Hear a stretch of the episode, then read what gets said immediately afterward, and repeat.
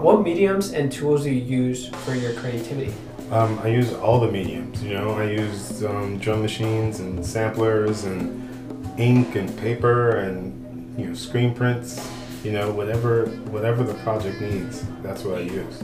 How do you use music and sounds to incorporate the messages you're projecting? Well, I mean, music has often contained messages, and I think that music is a great way to help kind of get people the message because music, unlike talking, music like connects to a different part of your brain. Like you don't know why you love a melody, you just do. It doesn't have to be realistic. It doesn't have to sound like a car. It's like art needs to be real.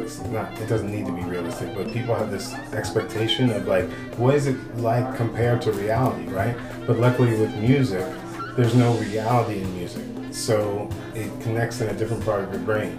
And so if you put messages and attach it to that, then it gets um, those messages get access to a different part of your brain. What are a few of your treasured instruments? My treasured instruments mostly are my drum machines and sampler. I also love boom boxes.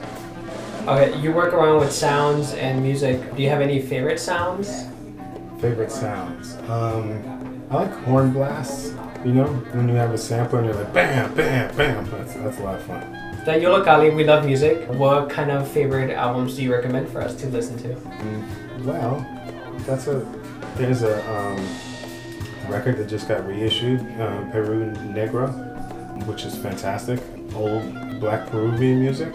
Um, also, um, Black Rhythm Happening by Eddie Gale is a fantastic record. As an educator, how is it working with teens? I, I love working with youth. They're just like me, but younger.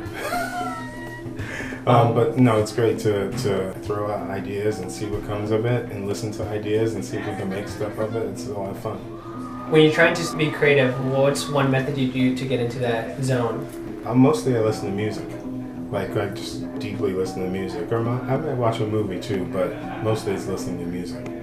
If Damon Locks was a food, what would Damon Locks be? Hmm, that's a tough one. Maybe um, hmm, it would probably be a dessert. It might be a baked good. You know, Okay. if I if it's something that was named after me, it'd probably be a baked good. Is a hot dog a sandwich? No, What do you think it is? it's a hot dog.